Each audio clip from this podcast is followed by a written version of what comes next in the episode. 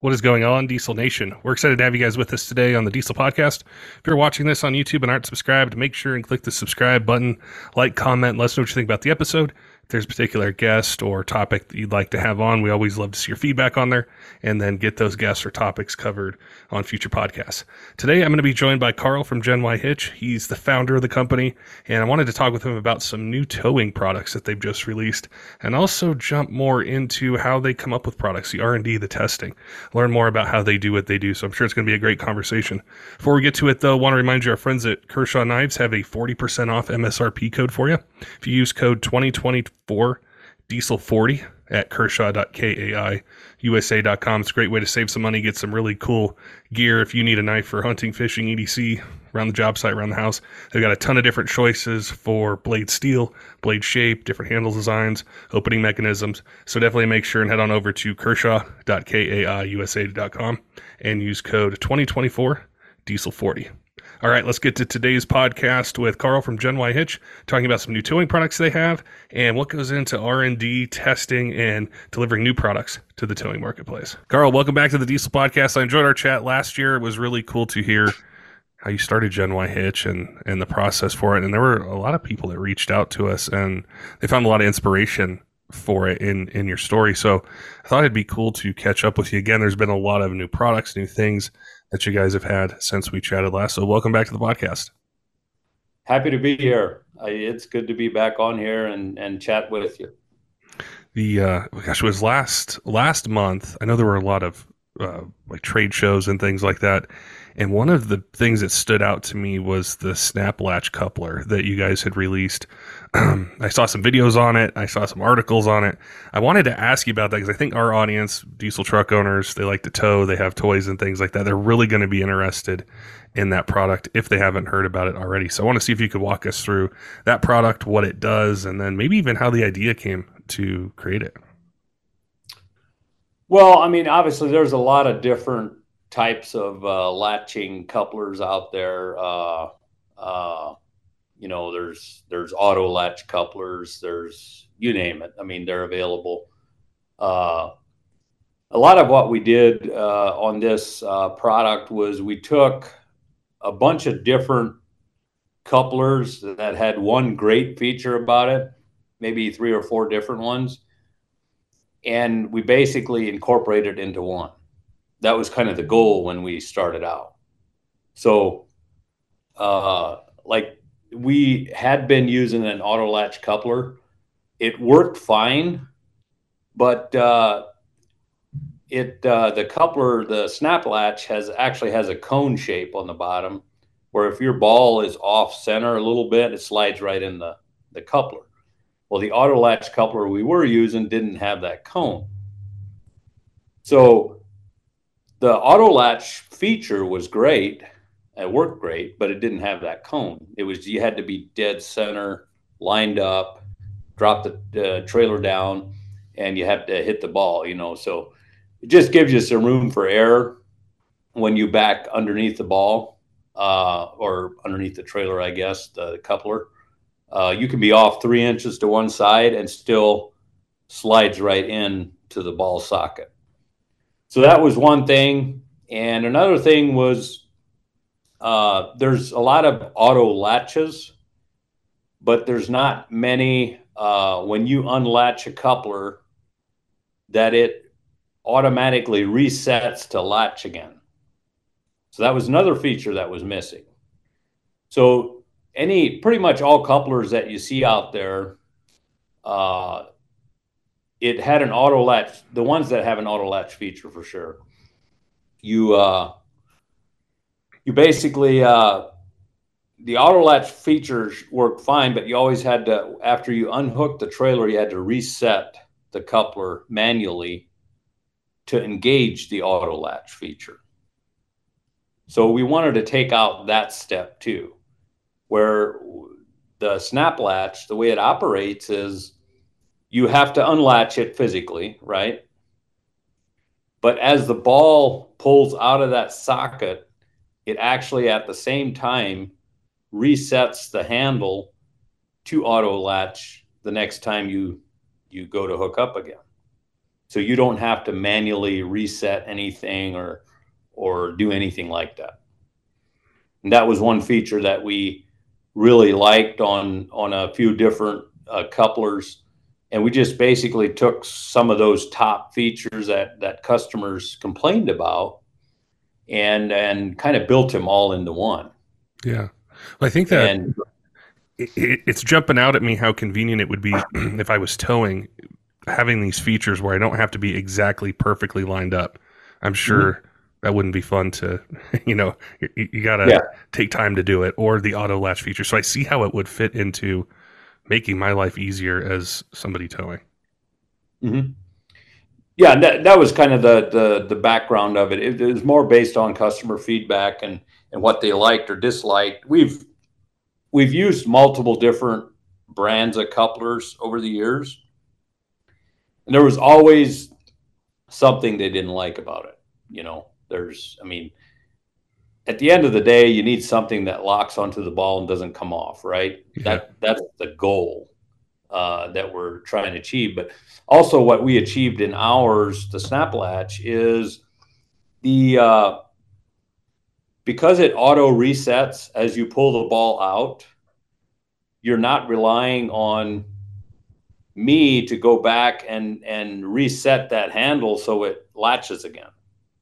So you take a human element out of it where there's room to forget to do that. Yeah. You back up the trailer, you let it down, and it's still in the unlatched position because you never reset it to latch again.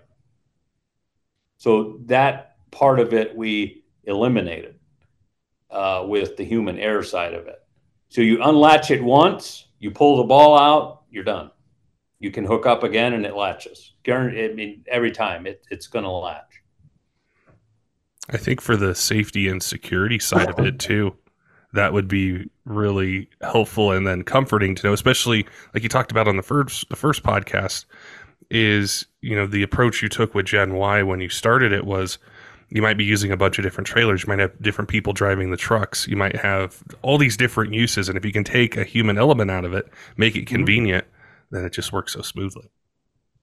Oh, for sure. I mean that that's a big part of what we do when we we start the process of looking at new products. You know what what uh, what are the the pros and the cons of what we're trying to do here? You know, yeah.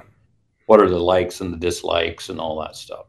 Well, then also the, the, part that I really liked as well was visually you can see when it latches and unlatches on the side of the, the side of the coupler. Like you can right. visually, you know, just see it. So, you know, there's there's kind of a few different ways to to know. And I thought I thought it was really cool, and it kind of led me down another path, which was to think,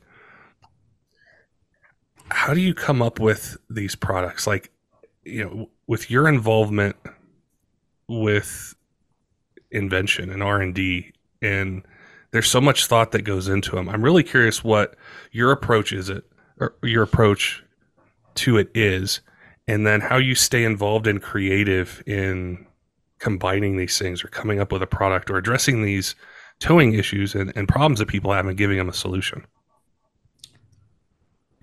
Well, I mean, obviously, the the it originally where it kind of started is is uh, kind of creating a solution for a problem I had, right? Yeah, that was where the whole thing started.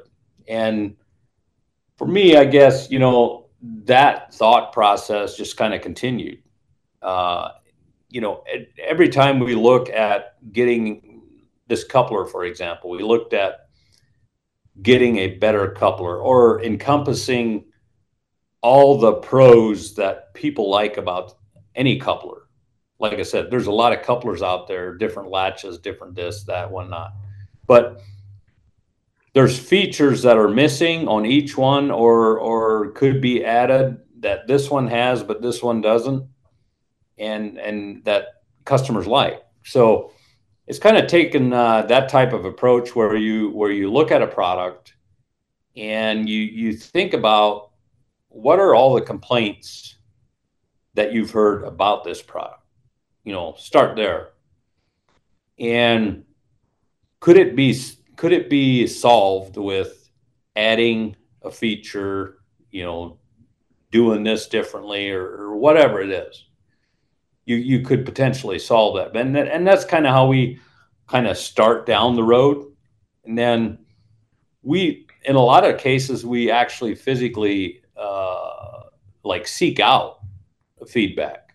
You know, we'll we'll we'll know somebody that does a lot of towing and we know they use a lot of this type these types of trailers and we'll we'll ask them if you could have a perfect coupler for example again if you could have a perfect coupler on every trailer, what would it look like? Tell me exactly what you would want.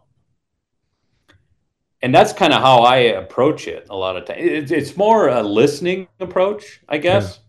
Yeah. Uh, I know, I know you can get caught up in when you start thinking about, I want to create a new product.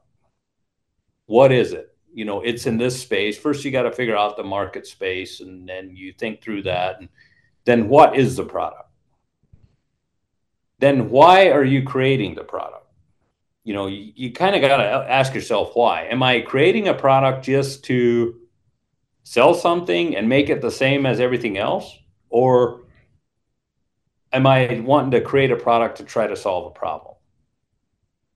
Or, you know, improve a product? Yeah. You know, that's also solving a problem. If you can improve a product, you're also kind of solving some issues, right? Uh, and that's kind of the approach we take when we look at new products. So we don't necessarily go out to, uh, there's a, all kinds of stuff we could build and make. We have the machines, we have the capacity, you know, we have, we have welders, we have everything we need to build any of these products, towing products in general, I'm thinking. And but we don't necessarily do that. Uh, we we always look at a product and and kind of the why. Why are we building this product?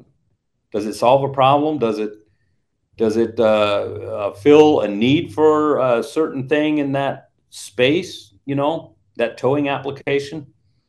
Uh, that's kind of the type of approach we take, I guess.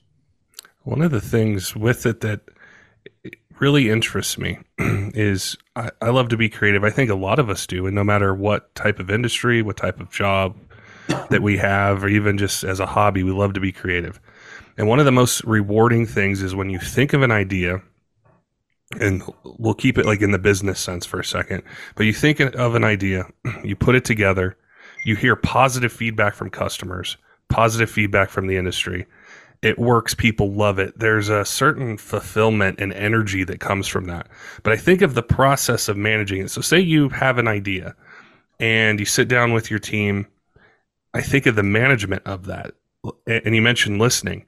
How do you incorporate your team's feedback their ideas? They might see something you don't see. They might have other ideas. It could just be in, like an incredibly creative meeting or a series of meetings and it can kind of get I don't want to say out of control, but you go so many different directions that you kind of lose your focus.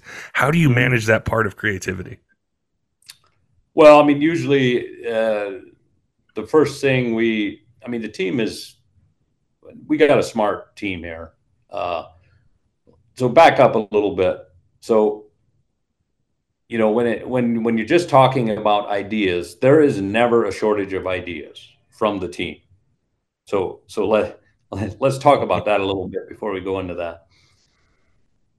There is more ideas than we can ever execute on about new products, uh, improvements, you know, and and a lot of times when we when we uh, when we look at a new product and we we say, well, that that's the direction we're going to go with this product because it, it's got to meet kind of three things. I I feel like uh, first, why why are we doing it? It, it are are we building a product just to build a product, an additional product, or are we building it to, to solve a problem? Kind of look at that.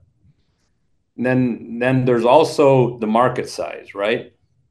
You don't want to build something that you have the market, uh, you know, space for maybe hundred customers yeah. You know, it, it, it's not worth the energy and effort unless it's a, some custom thing that you're doing. But that's kind of the, the way we view it uh, from the get go. from the outset. We don't we don't necessarily go down that road if it doesn't really check all the boxes. If that makes sense. It does. Yeah. Mm-hmm. Is is encouraging or how do you create the climate for encouraging people at Gen Y to share their ideas? And I'm asking this question because I know there's a lot of diesel shop owners or just business owners that listen to the podcast and they'll sometimes ask us questions like hey if you have somebody on you know chat about this or just different aspects of it and i think that can be a, a challenging part that i don't know the answer to is how do you encourage employees to share their ideas and not be afraid to to do it and just voice their opinions or maybe they see something or just not hesitate to to bring it up in a meeting yeah, I mean, I I think that's built from the ground up. You know, uh, it's how you build your culture around you. Uh, we we want people to to we encourage people to to want to be okay with making mistakes, you know, or being wrong. We don't like we. It's kind of the culture aspect behind all that. You know, we have a great culture here so automatically that opens the team up to kind of share their their. Uh, I mean, it's it's not about just new products as well, but it, but it's also things you dislike about what we're doing or not doing or or everything. But like it's pretty open when when we sit down in a meeting. It's it's very open and and you know we we have people in there that'll you know I I absolutely hate this. You know what what what are you guys thinking? You know then we'll kind of talk about it and well at the end of the day if, if it's if it's not really not a good idea and they they bring a point up that that we haven't thought about or, or you know i'm talking more like sales or marketing they'll bring stuff up when and when the engineering uh, team is kind of trying to design something or build something. And well that's something we didn't think about right? So it's kind of it starts with the culture. The culture you build from the beginning or from the ground up i should say uh, is really what drives the openness. Would you say that that's the key to really everything whether it's r&d whether it's sales whether it's customer service whether it's shipping inventory all the different aspects of a business is the culture that's the key to making it all run and progress the way that you want to? 100%. I, I feel like so many big corporations, public companies, they have gotten so far away from uh, the culture side of things, people. They've gotten so removed from people and what they actually do for the organization.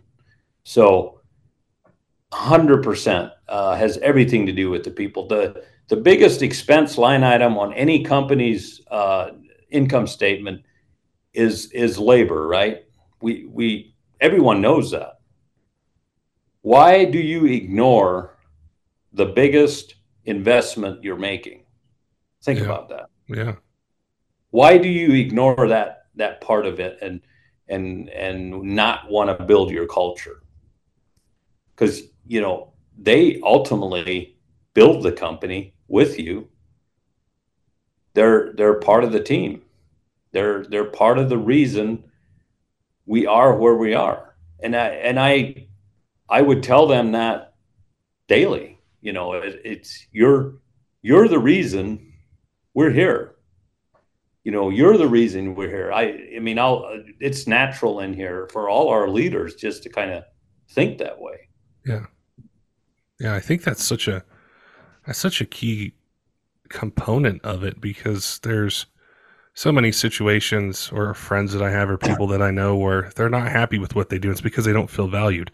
Then there's mm-hmm. other people I know that are really happy because they feel valued. They're invested into what they do and they believe in it. And it changes everything. It changes their attitude, their productivity. It changes the work they do. It, you know, to me, it stands out as a, as a company. And I think that's one of the hardest things to capture because I think you're right there. There's so many corporations out there where the culture doesn't really matter. And yeah. you see it as a consumer, you see it in the products, you see it in how people react. And it's it, it's something that's forgotten. I wish it wasn't because it's it's so crucial. Mm-hmm. No, I agree. I mean, uh, even just you know, there. How many companies do you know that say you go on their website about us page maybe, and you'll see, oh, we know we have great customer service. We do this, we do that, blah blah blah. Then you call in, and you end up, uh, you know, in uh, in queue for twenty or thirty minutes. Yeah, if you ever get a call back. yeah, if you ever get a call back, or you know, email them and you never hear from them. Yeah. So, you know, it's all garbage. Everyone knows it, right? You know, it it either you do it or you don't, right? Uh, pe- people need to feel valued, need to feel like they have a purpose for being here, and you know, circle back a little bit. So, uh, you know, talk about culture and and why you know why have they lost track of that? So many times, and I've you know, companies don't calculate. You think about turnover. So think about that just for a second. You have uh, 50% turnover, 60% turnover, whatever, whatever it is. How much time, effort, and dollars do you spend on training new people? Number one, and just the the HR costs and all of that, and hiring new people and all that. Uh, not only do you, you know, the the resources you spend on training people, we don't, we never put a number to that. We do here, but I'm saying companies in general don't think about that you're taking a a uh, person that was there knows you know maybe he's been there for five ten years and you're taking that person that is probably the most efficient person there in that area and you're getting him to train somebody for a week two weeks well if, if your percentage of turnover is at 60 50% you're doing that every like all the time yeah. So you have a full time, experienced person that you're pulling away from his job, her job, and you're putting them here to train the new person. Not only are you losing the production of that person, the productivity from that person, you're also paying him to train someone now. So that new employee automatically costs you his salary, her salary, and the loss of what that person would have produced if he wasn't training. So it's almost a, like a, a, a double effect on what it costs you. Yeah. that makes sense. It does, yeah. And and I I've never I never hear companies they would prefer to pay people less and have 50 60% turnover. I'm like, why? The numbers don't even add up. They don't even make sense. Why why not have zero turnover pay people more, uh, build on your culture so they want to stay here. Then you, well, I mean, the culture drives no turnover. So first you have to kind of build up the culture uh, to what people really want to experience in a workplace. So that's just kind of my my thoughts a little bit on on why culture is so bad in a lot of these companies is is uh, has to do with uh, pay, probably a lot of times, you know, and they feel like they're saving money by paying people less. But in all reality, they're not. They're they're they're spending more money in unproductive labor than they realize. I guarantee they are. We have done the math on this stuff.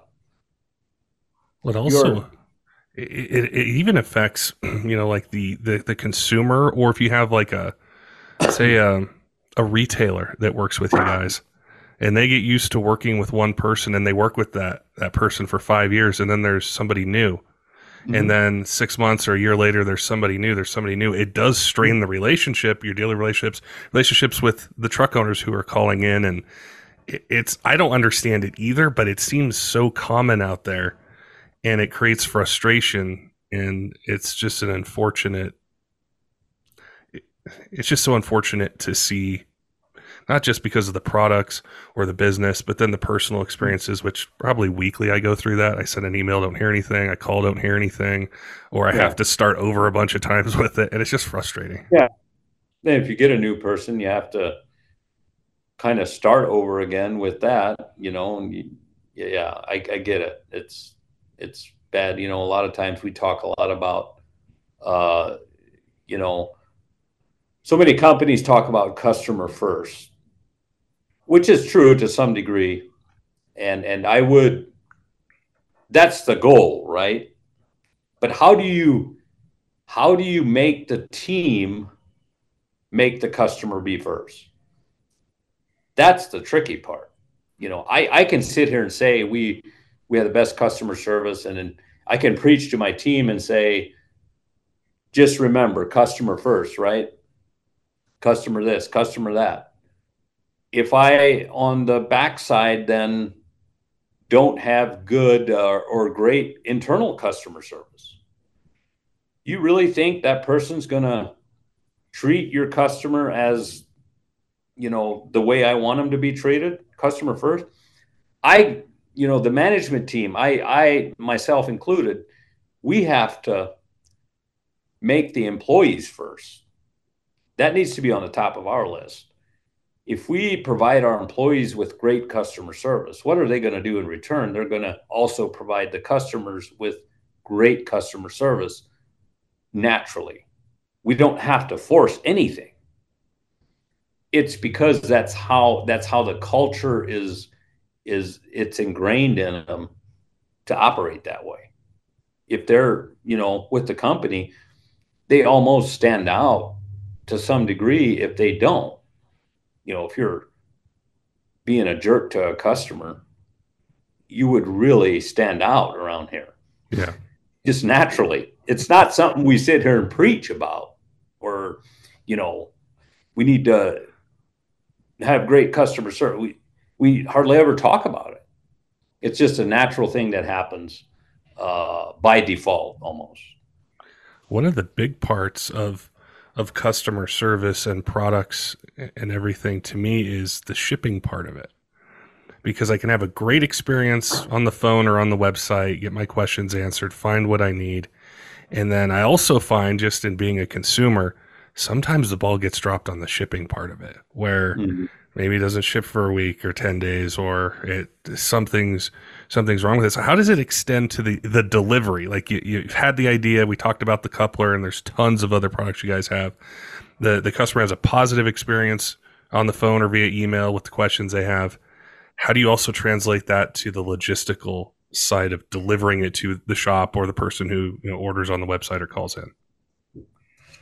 Yeah i mean there's definitely uh there's always going to be hiccups. You know, you, you got to view things like uh, anytime you have human beings involved in doing anything, there's going to be here and there, you're going to have some problems, right?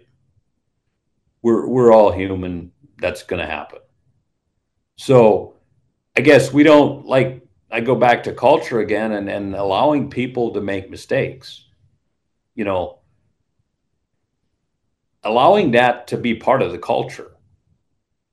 They will only make the mistake one time. I, I don't even have to talk to them. Their manager don't even have to talk to them. They're they're just naturally. I, I'll never do that again. I mean, there's always going to be issues like that uh, that come up. Uh, order gets missed. You know, it's it's most times when there's an issue, it's with the logistics company where the package has left already here and it gets lost somewhere in three states away and nobody know how knows how it got there. Yeah. uh, that's probably more of the issues than anything. And then a lot of times, you know, the customers get upset about that and and kind of blame us for it, which we don't. I mean, we you just kind of take it with a grain of salt, but but you know, realistically, I, I think customers don't expect anyone to be perfect. They they really don't. Uh, if if it's a fair-minded person, they don't expect your company to be perfect 100% of the time. And I think a lot of that has to do with how quick and and how enthuse enthusiastically you want to resolve the problem. Is it uh, the, rep on the phone or, or whoever it may be that's talking to a customer that has an issue or is upset? How excited are you to solve that problem? You know, the the goal there is to to treat all those customers as if that is the only person you talk to today and you want to get this done for him it's going to happen now. So and, and again we don't necessarily sit here and just talk about that stuff. It's just something that they take very personally. All of the the team members here do. And they just kind of that cannot happen. We're going to fix it. We're going to put a systems in place to fix it or, or we're going to create this sort of uh, spreadsheet or or process to to not have that happen again. Like they're on it just like that. And this is just you know customer service team members doing it. Yeah, we're not we're not telling them anything or pushing them to anything. They want to know people care. And that's what mm-hmm. i've found is if i order something and there's an issue it's actually an opportunity that i have found if a company calls me and says you know hey patrick this got delayed or wasn't done right i'm making sure it gets done right now i just wanted to let you know they can take that negative issue that happened or that setback, make it a positive and improve the customer service. And the reason I really wanted to chat about this is because I hear it so much from truck owners about customer service and it lacking in so many different parts of their truck ownership experience. And mm-hmm. I find the people who are starting companies, running companies, looking for answers, I don't get this sort of content, this this sort of conversation very often, or I'm talking with the founder of a company and he's focusing on how I build this culture, how I put the customer first, the employees first. I know people are going to find this really helpful. And so mm-hmm. I think that's incredibly important is just if I know somebody cares, they can mess up. The shipping company can mess up. Maybe I messed up the order. I didn't right. place it right. But if I know mm-hmm. somebody mm-hmm. cares, I'm a repeat customer. I tell somebody else. I tell them the experience that I have, and it can turn into a positive. Exactly. Mm-hmm one of the really cool things um, i follow you guys on all your social media pages and i know it's the diesel podcast. We talk about diesel trucks and everything but we also love power and performance. And i saw a mm-hmm. video i think it was on instagram where you guys have a bunch of dodge ram trx trucks. And i've driven one a, a few times. It is the most exciting gas powered vehicle especially truck i have ever driven. And i was just curious for your like what drew you to them what what was it? Was it you know like the power of the response like the acceleration? What kind of drew you to that truck and, and getting some of them for for the company? Well i mean i uh i personally bought one to start with and i i've wanted uh or was thinking about buying one for probably a couple of years. Uh i had a f-150 i think at the time and I just needed something with a with a little more power and a little more like oomph to it. I'm I'm kind of that type of person uh, by nature. Uh, you know, uh, mud, snow. I you know I I get crazy uh, out there, but I first bought one, and then then my my business partner Dan Danny, he uh, after I bought mine, he he decided to get one too so, so that's how we we end up with some. Then we're like, well, we needed a new truck for the sales team. so we're like, well, we'll just buy one for them too, because like like you said, they're they're very fun to drive and uh, very fast and and uh, you know any anyone who tries to to get you at the stoplight, you always put them behind you. That's always a surprise to them. So that's always fun to do because they don't, you know, some people don't know the the abilities of that truck and what it actually has and the power it has off the line. So no, that's that's kind of how we ended up with with three of them. Uh, we actually did get one stolen here uh, about a month ago uh, at, at an airport in Chicago. So we're still trying to get all that resolved. Uh, where one of our salespeople had had it parked there for a week. Actually, it was during I say a month ago. I've been a couple months ago. It was during SEMA SEMA week. Oh, okay. And came back from SEMA and it was gone. The Midway Airport in Chicago. And yeah, the it ended up the the cartel had it down in uh, the Mexico border. They caught him. They uh, pulled him over, and we ended up getting the truck back from there. So uh, that's just kind of an interesting side to that TRXs. And we kind of found out later then you want to be careful where you take these trucks because there's people out there looking to to steal them and they use them, I guess, for something down in Mexico. So, so we're a little bit careful now with where where we take them, and we got some hidden chips in them and that type of thing. Yeah, they're really really fun trucks. I live in Colorado, so you know, being at a higher elevation, normally gas trucks just are not very exciting here because the lack of air, mm-hmm. and that's why you go to the diesel stuff. And driving one of those here, I'm like, this is so it's so fun. Like I, this would be fun to go off roading with, just have fun with. And mm-hmm. I saw you guys had some, and I was like, I, I, bet people like to take those out to lunch or you know go uh, mm-hmm. you know take it on a road trip or go to a show or something. So they really yeah. enjoy it. No, we we thought it would be cool to have you know when you talk about. Uh, you know, investing in your team again. I'm just going to go there again with the TRX. Uh, we thought it would be cool to have the sales team have a uh, kind of a cool, cool looking truck, something that gets people's attention when you drive in uh, to go on the road. And that's what one of them is actually for that. It's for the sales team to go travel on the road.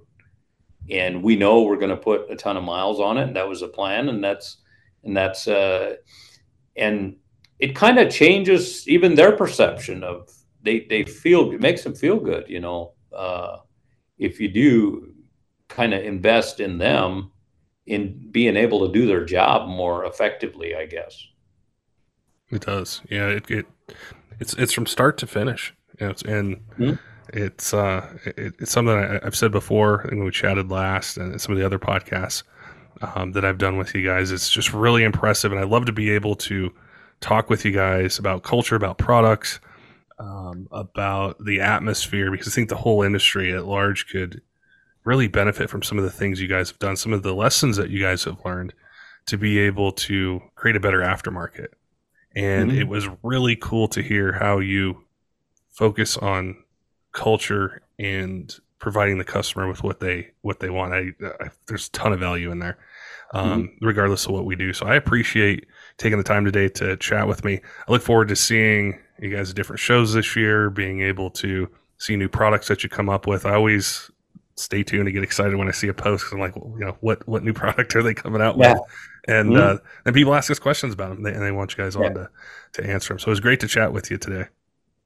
No, it's good to be here. Uh, good to talk to you again. Uh, I really appreciate it. Uh, we're definitely working on some some very creative new products that you're going to see throughout this year. Probably a couple of them for sure uh, that are going to again going to fall into problem solving areas. Uh, so we're looking forward to that. Uh, you know, just just uh, looking forward to a great year again and and uh, continued growth. So appreciate it. Don't forget, diesel fans, make sure and head on over to kershaw.kaiusa.com. Use code 2024 diesel40 for 40% off MSRP. Great way to save some money, get some really cool gear. If you need a knife for hunting, fishing, EDC, around job site, around the house, got a ton of choices for you. Different opening mechanisms, different blade steels, different blade shapes. So they've definitely got you covered regardless of what sort of budget you have in mind. You can save some money, get some really cool gear with 2024 Diesel 40. Also, want to give a shout out to some of our Patreon supporters Tyler Lowen at 23 Diesel, John J. Cole, all of our other Patreon supporters, all of you who subscribe on YouTube podcast apps, follow us on social media. We appreciate all your support here in year eight of the Diesel podcast and look forward to bringing you more of the content that you want to hear in 2024. Until next time, keep the shiny side up.